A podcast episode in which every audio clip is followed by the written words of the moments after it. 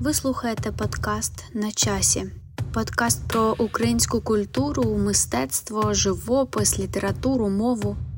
Адже все це завжди на часі.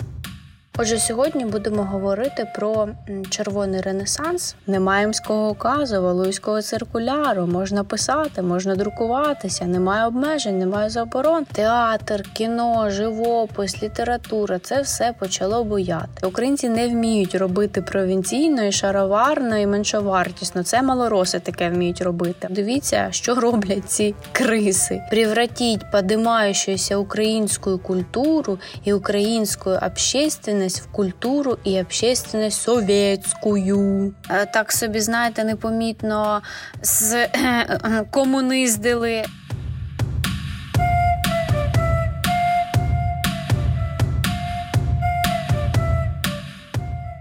Привіт, з вами на зв'язку Саша, ведуча подкасту на часі. І сьогодні я вирішила вийти за межі літератури. Це, звісно, моя любов, але подкаст був обіцяний як подкаст про українську культуру, і в мене виникло природнє бажання поговорити про цілу культурну епоху, від якої я сама дуже кайфую. Пам'ятаєте героя стрічки Вуді Аллена? Стрічка називалася Півночі в Парижі. Це історія про письменника Гіла, який приїжджає до Парижу. Він хоче відвідати місця, де в 20-х роках минулого століття жили і творили його кумири. Це Фіджеральд, Хемінгуей. І він власне ностальгує за цим часом і вважає цей період найкрутішим.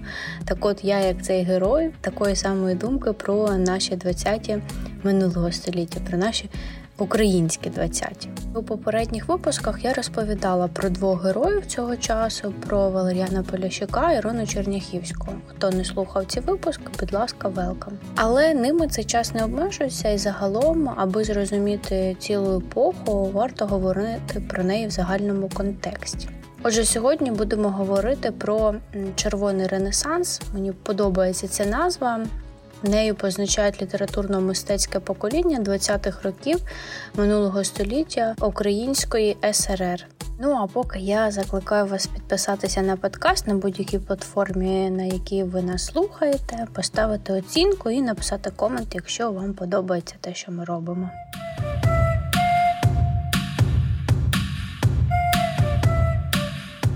Ну що ж, червоний ренесанс.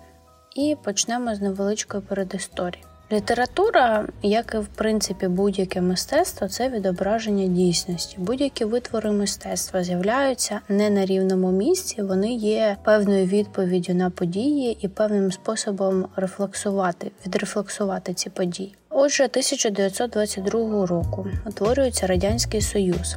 Чому передувала українська революція? Ну, маємо розуміти, що не українська революція е, спонукала виникнути радянський союз, але перед цим, да, от 17 по 21 рік відбувалася українська революція. Тут важливо теж трошки погуглити, аби розібратися з нею. Але головна суть, що тоді було багато різних сил, які намагалися відстоювати свої бачення розвитку держави, і, на жаль, е, сили, які підтримували ідею української незалежності, українського творення української державності, на той момент не було достатньо, аби все-таки утворити цю е, українську державність як е, самостійну сепаровану одиницю від сусідів. Насправді, враховуючи контекст попереднього століття, можна зрозуміти попереднього століття маю на увазі попереднього до 20-го, тобто 19-го, можна зрозуміти, чому нам знадобилося прийти ще 70 років е, співжиття. Я тут роблю пальцями лапки з Російською імперією а в такому новому вигляді. Це вже, звісно, даність, і е, ми можемо зараз давати їй оцінки, але певно є причинно-наслідкові зв'язки. Власне, з утворенням союзу радянці поводяться доволі хитро. Що вони роблять? Вони проводять політику коренізації. У нашому випадку вона називалася українізація. Що це таке було? А як говорить Вікіпедія, українізація це розширення суспільних функцій української мови, впровадження її до офіційного вжитку в державній, політичній, громадській і культурно-освітніх установах та організаціях. Ну, це саме стосується 20-х років е, на території УСРР. Тут, власне, друзі мої, хто досі думає, що мова не на часі, бачите, що виявляється, що навіть радянці щось тоді знали про це. Бо це дійсно факт, коли дається поле можливостей для розвитку мови. Це як поштовх дає величезний для розвитку всій іншій культурі, ну але про це трошечки згодом. Ми з вами маємо розуміти, що більшовики до утворення союзу не те, щоб там прохолодно ставилися до українізації, вони насправді під час революції, під час радянсько-української війни за українську мову вбивали, ну скажімо, на вулицях Києва. Ну, знайома така історія. А тут раптом в коли утворюється союз, українська стає такою е, не просто прийнятною, да, а навіть бажаною на рівні державному, що її навіть хочуть е, популяризувати. І тут маємо бути дуже обережними, тому що дивіться, що роблять ці криси. Хоч і е, утворився союз, але український рух супротиву він не зупинився. І аби нейтралізувати ці національно-визвольні прагнення українського народу, і аби зміцнити більшовицьку владу саме на території українських земель, і проводилася ця українізація. Типу такі, ой, ми ж тут взагалі-то з вами хочемо товаришувати, братіки, сестрички, беріть усю вашу мову, навіть можете неї щось там писати. Ну, виглядає доволі романтично, доволі заманливо. Якщо ти не знаєш, уже як ви зараз з вами, чим це обернеться. Виглядає це дійсно доволі романтично. Пам'ятаєте у випуску про Поліщука? Хто не слухав, це третій випуск. Е, будь ласка, вмикайте, потім повертайтеся до нас. Так от я розповідала про українських письменників-комуністів.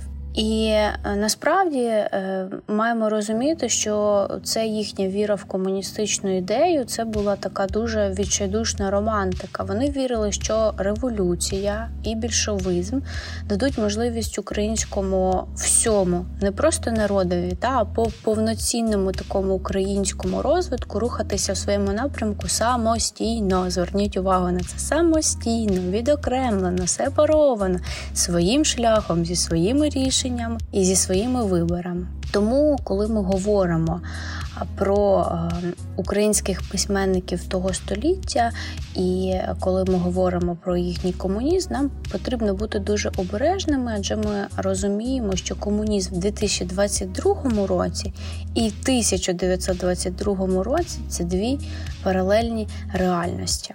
Ну, Ми маємо розуміти, що це такий підступ е, щодо української мови, відповідно до всього українського, це була ціль.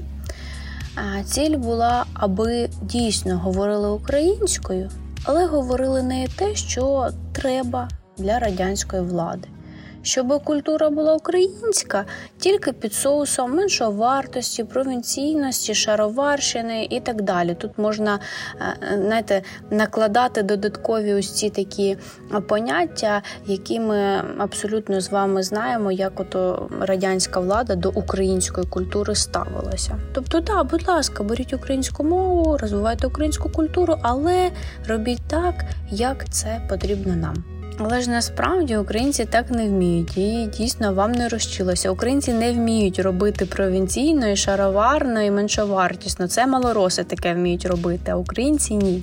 І тому коли українцям говорять такі, будь ласка, велкам, робіть українською мовою, вони такі, що серйозно? Немає мського указу, валуйського циркуляру, можна писати, можна друкуватися, немає обмежень, немає заборон. Ну тоді, друзі, начувайтеся. І, власне, понеслося за хвильовим, за його гаслом геть від Москви даєш психологічну Європу. Звідси та і починається оцей розвій. Е, зрозумійте правильно, не від хвильового, але оцей лозунг він дуже про, про ті часи. І власне ми з вами пам'ятаємо, що той самий хвильовий. Це його лозунг того самого комуніста хвильового, да? такий хороший комуніст. У 1926 році він напише памфлет Апологети писаризму, де власне підніматиме тему, що таке є мистецтво, що таке українське мистецтво, як воно має розвиватися, куди рухатися, який напрямок обрати для розвитку. І я вам зацитую звідти, аби ми чітко зрозуміли е, всю специфіку. Союз все-таки залишається союзом, і Україна є самостійна одиниця. Мало Росія вже одійшла в область придання. Росія ж самостійна держава? Самостійна. Ну так і ми самостійна. І якщо вже є питання, на яку світових літератур вона, тобто наша українська література, мусить взяти курс, то у всякому разі не на російську. Це рішуче і без всяких застережень. І додає геть від Москви. І пояснює, це зовсім не тому, що ми нібито цю літературу не любимо, а тому, що ми органічно не можемо на ній виховуватись. Справа в тому, що російська література тяжить над нами як господар становища, який привчав нашу психіку до рабського наслідування. Ну і звідси виходить, що орієнтир має бути європейським. Коли до Сталіна дійшла е, дійшов цей памфлет, і одна із е, остання частинка називається Московські задрипанки. Так от, прочитавши цю частинку, Сталін пише листа, і він в ньому говорить, що е, ну, закликає Кагановичу, передав цього листа, закликає українських комуністів. Я тут теж зацитую превратить поднимающуюся украинскую культуру и украинскую общественность в культуру и общественность советскую. Ясно, що він вбачав тут е, величезну загрозу і розумів, що українці раптом хочуть самостійно розвиватися, якийсь там напрямок тримати на європейську традицію. Це абсолютно не те, що потрібно було Сталіну. Ну, але ще був час, е, був час, аби творити. Е, ще Сталіна жахливі ручишки не дісталися до українців. Отже, куди пішли українці? Що вони почали робити? Театр, кіно, живопис, література це все почало бояти. І це все настільки було сміливо, авангардно, європейсько, що, чесно кажучи, моє українське серденько мліє від всього цього і плаче від того, що ми так мало знаємо про цей період, і що ми не знімаємо українських стрічок, е, як Вуді Аллен е, про цього чувака, гуляючи Парижем. Що нам потрібно зняти такі самі історії, адже насправді в наші українських авангардних митців 20-го 20-х е, років минулого століття теж була крута європейська традиція збиратися в закладах, влаштовувати мистецькі вечірки. І в них був теж е, містяк такий. Причому і в Києві, і в Харкові були свої. У Києві було місце, яке називалося Хлам. До речі, це хлам це е, першопочаткова ідея була назви е, подкасту, але назва з плином війни змінилася. Як хлам розшифровується? Це абревіатура, художники, літератори, артисти, музиканти. І насправді це заклад не гірший за паризький е, паризький кафе де Фльор, де сиділи ті ж самі Фіджеральд і Хемінгуей, і не тільки вони. Так от у підвалі готелю Континенталю, сучасні на це сучасна вулиця Городецька. Там власне збиралися українські митці, і там творилося модерне мистецтво. А згодом воно реорганізувалося в мистецький льох. Це теж був було була місцина, такий клубець, де збиралися літератори, ну всі, всі, всі вся креативна тусовка. У Харкові так само була кав'ярня Пока. Е, Пок це був такий чувачочок, і от це його була кав'ярня, і там теж збиралися. Семенко, там хто там тільки був, не був помічений. І теж там е, двіжувала суперкреативна молодь. Ну, якби порівняти це на Київ, то це якась така е, рейтарська тодішніх років. Крім цього, було ще був ще один крутий місцяк. Це Баришівка на Київщині в одній із шкіл був такий свій бомонд неокласиків, який відроджував античну літературу. Я назвала деяку географію, ви вже почули її. Да? Я пропоную нею пройтися: Харків, Київ, і Одеса. Як на мене, три таких ключових міста тих років. Харків тоді був столицею. Відповідно, багато двіжу відбувалося саме там. Київ, е, скажімо, був другою столицею. Ну а Одеса це була місцина для розвитку кіноіндустрії.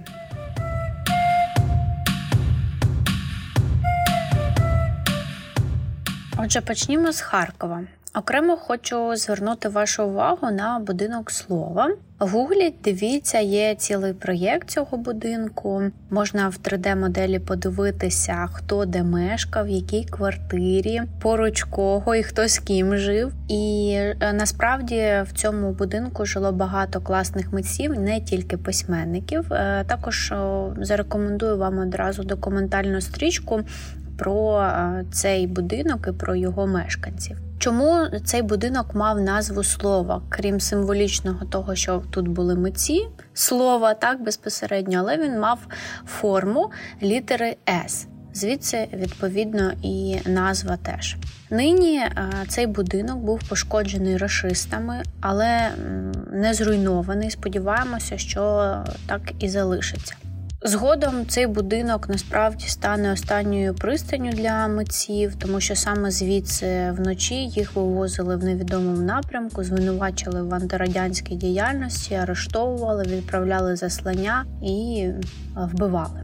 Маємо розуміти, що українізація провокувала не тільки до виникнення мови, кількість письменників, е, яка з'являлася того часу, була колосальна, адже можна було не просто там вживати українську мову на державному рівні, а можна було і друкуватися. І відповідно це сприяло розвитку не просто кількісному, а й якісному, тому що можна було заявляти себе про себе і про свої погляди і бачення розвитку мистецтва. І звідти насправді цей модернізм, да, він чому має багато цих ізмів, тому що насправді модернізм це тільки сукупність напрямків ХХ століття, яке давало можливість переосмислювати мистецтво по-новому, так і відповідно ці переосмислення були абсолютно різних напрямків, різних різних видів, різних бачень. Ну, якщо є повна свобода, то й мають бути ці такі осередки угрупування. Тому, власне, в 20-му, в 20-х роках минулого століття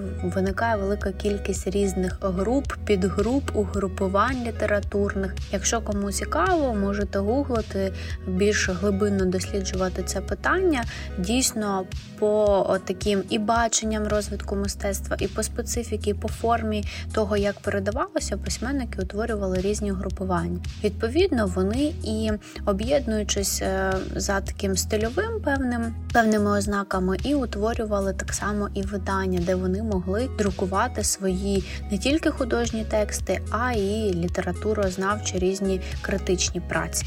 Я завжди кажу, що література це синтетичне мистецтво, і воно функціонує в поєднанні з іншими видами мистецтва. І тому тут важливо сказати, що в Харкові, крім літературного літературної діяльності, розвивався театр. Як взагалі далеко пішов наш український театр на чолі з Лесем Курбасом, з феноменальним режисером і творцем е, театру Березіль, який існував в Харкові і. Цей іпатаж, який привніс Курбас в театральне мистецтво, він був на рівні не просто українського театру, а на рівні світового. Він вперше використав відеоматеріали в самих постановках. Він працював з тілесністю акторів. Е, він робив чудернацькі костюми, які розробляли тодішні художники-авангардисти. Тут я рекомендую гуглити роботи Олександри Екстер, Вадима Меллера. Михайла Бойчука, а також заодно і погугліть роботи Анатолія Петрицького. І якщо вже мова зайшла про нього, то е, гугліть портрет е, Семенка е, в кафе. Це мій улюблений портрет. Його Семенко, до речі, теж дуже оживлював харківське життя своїми авангардно-футуристичними поглядами на мистецтво від його крутезного дизайну книжок до такого провокативного спалювання кобзаря. І Семенко, і Курбаса, і Хвильового можна було зустріти в цій кав'ярні, про яку говорила попередньо, да, в кав'ярні Пока. До речі, кому цікаво, можна загуглити, точніше, не загуглити, а в Фейсбуці знайти групу. Якраз таки вона так і називається літературна кав'ярня Пока, і там багато цікавих різних дописів е, про життя, там і про страви, і про всякі вподобання, і не тільки літературно-мистецьких, а й таких смакових, якраз письменників, е, які мешкали тоді у Харкові. Про українізацію саме Харкова варто читати в тексті Миколи Коліша «Мина Мазайло». До речі, Куліш тісно співпрацював з Курбасом, розвиваючи театральне мистецтво. І в творі Мина Мазайла, який теж неодноразово ставив Лесь Курбас, піднімається тема українізації. Зверніть увагу, Харків 100 ем, років тому це абсолютно українське місто, україномовне. Так, от е, в цьому тексті Куліш вкладе такі доволі пророчі слова в в, в уста дядька Тараса, символічно да, звати його дядька Тарас, ніяких алюзій на Шевченка. Так от він вкладає пророчі слова про те, що українізація це спосіб виявити своїх справжніх українців, аби потім їх знищити. Ну, насправді е, Микола Куліш, можливо, в той момент ще не підозрював, але десь підсвідомо відчував. І, на жаль, і Микола Коріш, і Лесь Курбас були розстріляні. Ходять легенди е, щодо такої ну, символічної смерті, що вони були вбиті однією навіть кулею. Заради економії е, патронів. Насправді ця історія більш така, ну міфічна, тобто вона більш така, знаєте, метафорично зобразити. Вони точно були разом, коли виносився цей вирок. Щодо кулі, це вже таке другорядне питання. Але тим не менш цей вирок був, і вони були знищені. Довго їхня творчість не була обов'язковою, і взагалі про неї мало що говорили.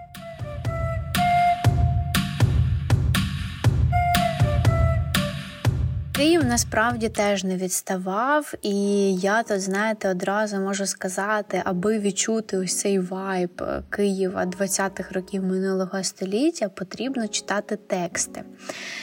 В шкільній програмі місто я думаю, що багато хто застав цей період, коли вже місто додали підмогильного читати.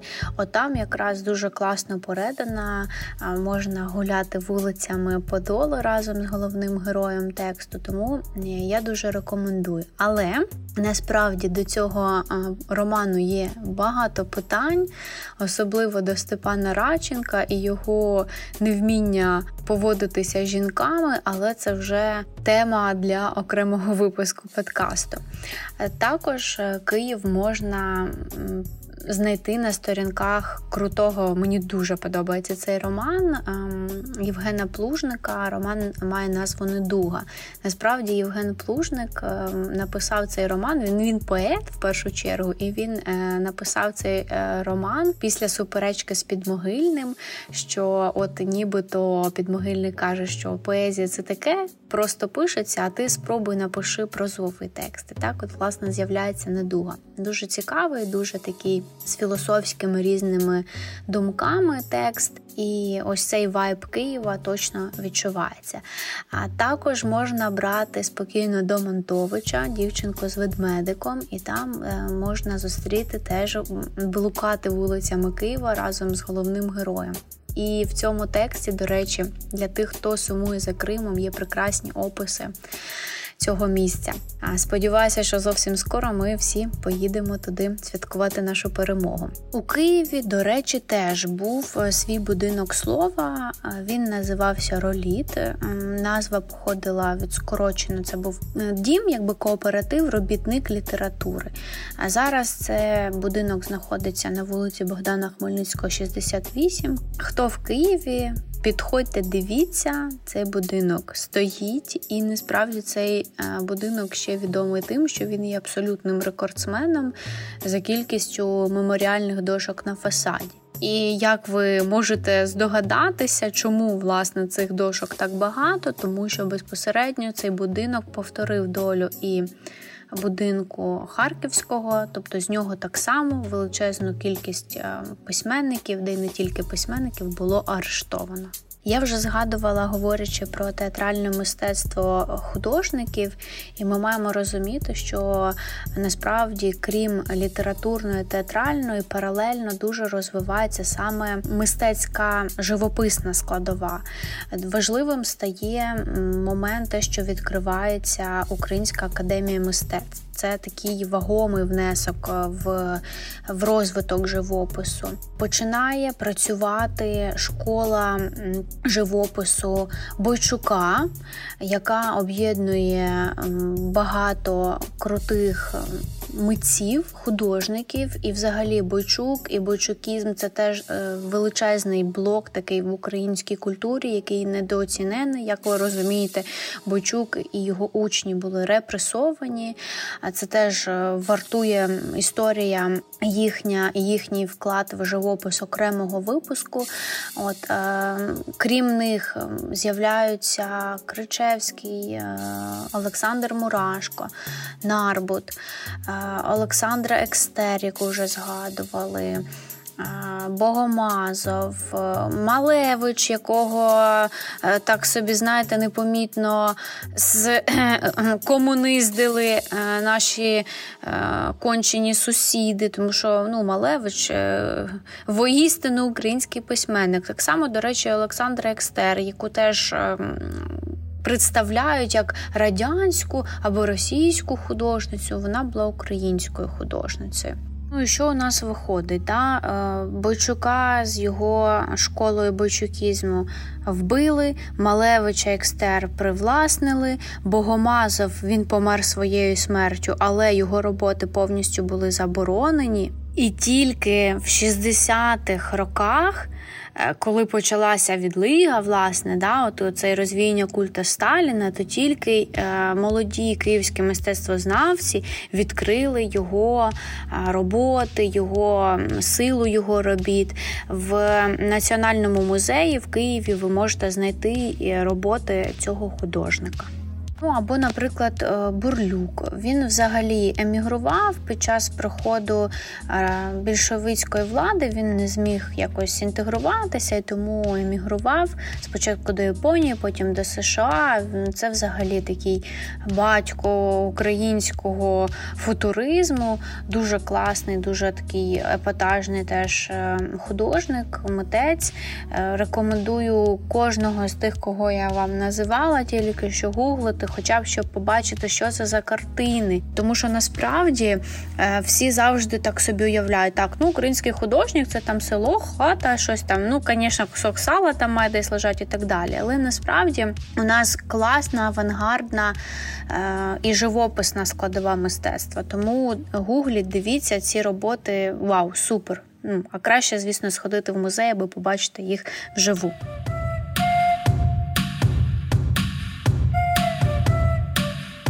Що ж до третього міста Одеса, сам Юрій Яновський в своєму романі Майстер корабля називе Одесу Голівудом на березі Чорного моря. Ну, насправді я не дуже люблю такі назви, типу там Друга Венеція, Третій Берлін і ще щось. Але це знаково, тому що дійсно це було місце, де розвивалося українське кіномистецтво. І насправді кіно рухалося поруч з живописом, з літературою, тому що воно було невід'ємною частиною його. І герой одного з нашого випуску, саме Валеріан Поліщук, так класно і ніжно висловився щодо кіно. Я зацитую. Кіно єдине мистецтво, що цілком із нашої доби.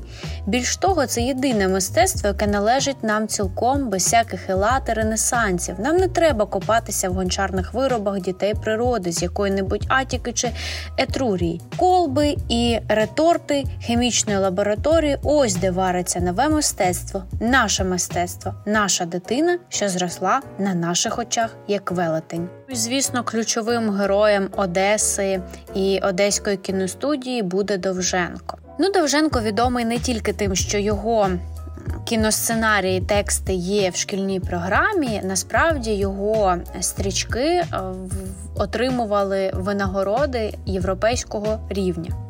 Якщо ви дійсно хочете зануритися в цю атмосферу, текст майстер корабля, хоча він і в шкільній програмі є, він насправді класно описує цей період, тому що в принципі головні герої прототипами ними стають безпосередньо сам Юрій Яновський, який працював на одеській кіностудії, сам Олександр Довженко. Також одним з героїв був Василь Кричевський, який також працював цей український художник, архітектор, графік. І він якраз таки працював на кіностудії разом з Довженком, допомагаючи саме з візуалізацією, е, з костюмами для кіно. Звісно, коли ми говоримо про кіноіндустрію, те, що я говорила, це дуже тісно пов'язано з літературою, тому крім Яновського, крім Довженко, варто згадати імена Ніка Бажана, Майка Югансена і Юрія Тютюнника. А ще варто виокремити ем,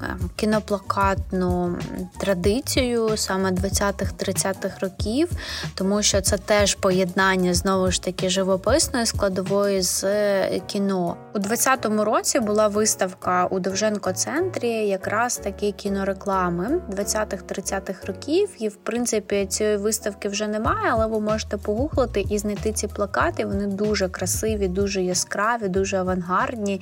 як на мене, ну точно випереджували свій час.